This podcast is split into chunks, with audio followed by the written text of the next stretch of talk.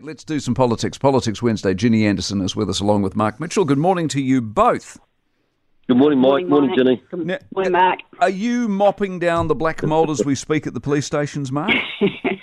no, but but it, but it is a problem without a doubt. Um, look, the reality of it is, is um, we've got big infrastructure challenges um, wherever we look, whether it be roads, buildings, hospitals, and of course with our police stations, especially Greymouth, um, which is sort of facing the you know the most serious um, challenge around uh, black mould. Would you agree with any of that, Ginny? As your time as police minister, was it well known that we had some black mould and some leaks and stuff like that? Well, I, I got to ask the Commissioner of Police himself, and um, he's pretty clear that it's over 25 years. So it's, it's both governments. Uh, you know, it can't we can't point the finger at each of either of us and say you did it. It's a long-term thing where what's happened is governments have promised more police, just like this one did, like we did, and the money goes into more frontline police, mm. but not into where they're going home, where they're going to live, and the infrastructure that supports them. And, and that's really got to change long term, is, is the view of police. Okay. Uh, do you think it will, Mark? Andy, I mean, I'm, i get the impression that um, you have less than no money and you have promised police yep. and it'll go there once again and you've got problems with buildings and we're not going to solve this particular problem in the first three years. Is that yeah. fair? Yeah, so what we're doing is we're just working with the Commissioner and his team on a, on a um, short, medium, and long term plan in terms of how we start to address infrastructure and uh, uh, investment in infrastructure, whether it be um, you know stations, uh, police houses, or ICT. Um, that, that is required. And, and, and Ginny is right, is that the focus has been on numbers, um, but their core has not been supported properly. And um, of course, they get hit very hard with things like inflation. They've got probably the biggest fleet of vehicles in the country. Um, you can imagine their fuel bill, yep. um, but we got to get we got to get a, a, sharp focus back on investment um, into property and ICT. Now, of course, that is a challenge uh, because we are in a very fiscally constrained environment.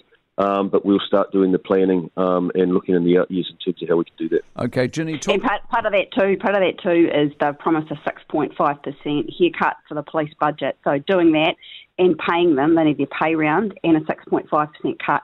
That's going to make well, it even you're, tighter. Well, you, are you're right. You're right. We're going through a cost saving exercise as government because your government has been have been economic vandals. Well, and we're in a terrible nice situation. We're being um, lovely, and now you're going to go being well, like that. Come on. Well, well no, no. It's uh, the, the thing is, Ginny. If you want to, if you want to come out and have a poke, then you'll get a bit of one back. The reality is this: we've come out, we've inherited, as you know, um, a, a, shocking set of books, and we've got to get those back in order. And uh, part of that it's going through which, cost savings exercise. Speak, cutting public services. Yeah. Sp- speaking of which, speaking of which, Ginny, talk to me about Grant Robertson.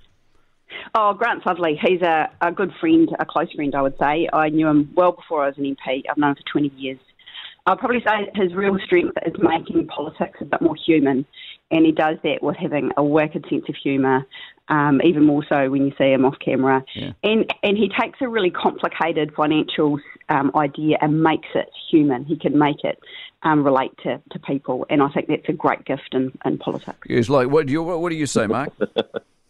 well, I think I think the human side of it is people have felt an awful impact um, under the stewardship. Look, I, I agree, nice guy. Um, I want to acknowledge um, his public service, uh, but is he going to go down history as a great finance minister for us as a country? Absolutely not. Um, we have we have inherited an absolute shambles, and you can't have an eighty percent increase in borrowing and, and the public not feel anywhere near an 80% increase in either services or the delivery of infrastructure. And that is the reality of it. Yeah. How come we, how yeah. come you guys end up? Where do you come from, Ginny? What's your background? Excuse my ignorance in terms of where have you been before politics? Uh, I worked as a in police for ten years, That's managing right. a policy team that dealt with sort of gangs, drugs, family violence. Right.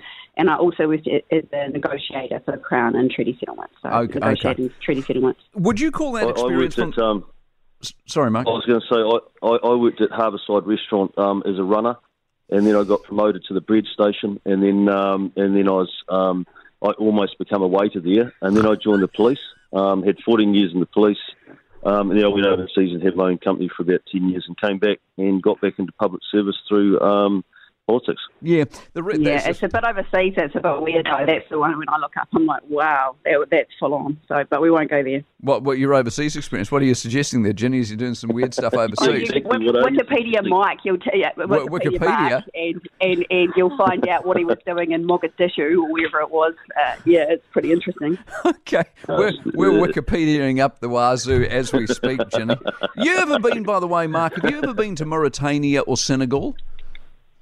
No, I haven't. Oh, I was just watching the um, the, the the Grand Tour latest one called Sand Job, and they're going through Mauritania, which is an interesting place in and of itself. I feel that we're slightly off track. Yeah, the point I was trying to make, Ginny, I wonder if there are too many people in your party that haven't dealt with what I would call the real world. In other words, you're at university, you're at a union, you're in a library, you, you know, and the next thing you know, you're in politics, and then you go back in Grant's case to university. No one owns their own business, and, and, and that sort of reflects on the party and its view of the world, doesn't it?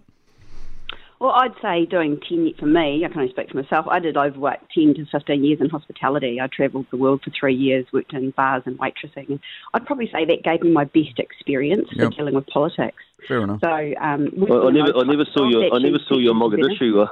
I never saw your Mogadishu. Probably would have by, shot by the me way, if Mike, you did, Mark.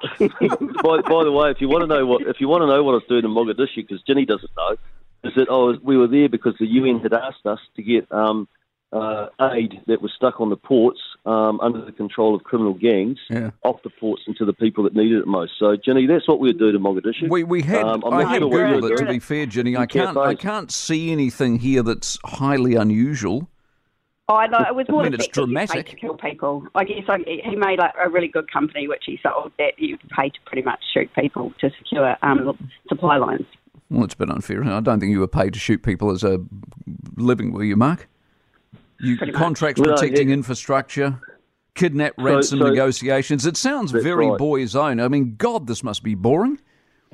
Well, the, I was part of a, a, very big logistics company that provided um, logistics support and life support into areas that were um, hit by conflict or um, you know uh, um, weather events and things like that. And I'm very proud of the work that we did. Um, we did a massive project under the World Economic Forum delivering aid into areas like Pakistan, um, uh, uh, Somalia, um, Afghanistan. Right um, yeah, Afghanistan, Iraq. Um, so we, I'm extremely proud of the work that I did over there. And I think that, the left has attacked me um, incessantly since I've come back um, home, um, and uh, but it's it's their deal.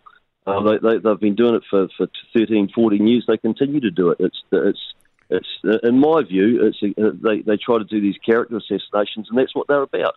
They're about character assassinations. And the, and the funny thing about it is that David Shearer, in fact, one of their own MPs, stood in the House last year and said, I just want to acknowledge Mark Mitchell and the outstanding work that he did overseas. Well, he's been there, uh, right, right. Yeah. Ginny so, Andersen. Yeah, well, interesting one. Did, did, you keep a tally, though, on how many you shot, or do you do that? Not really.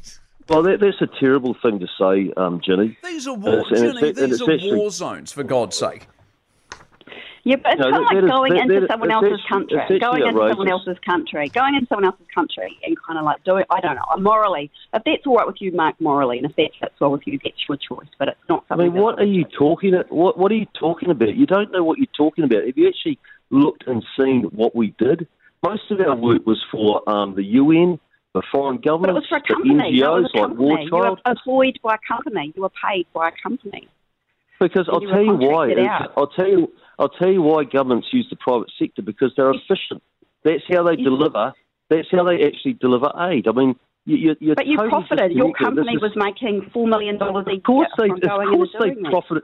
Of course they did. They they provided. Well, otherwise, you're a charity. And high threat environments. It's it's insane. I don't know what your mentality is. You hate pri- the private sector. You hate businesses. No, it's just the property from shooting people that I've got to deal with. Oh, listen, it's outrageous that you even make those sort of comments.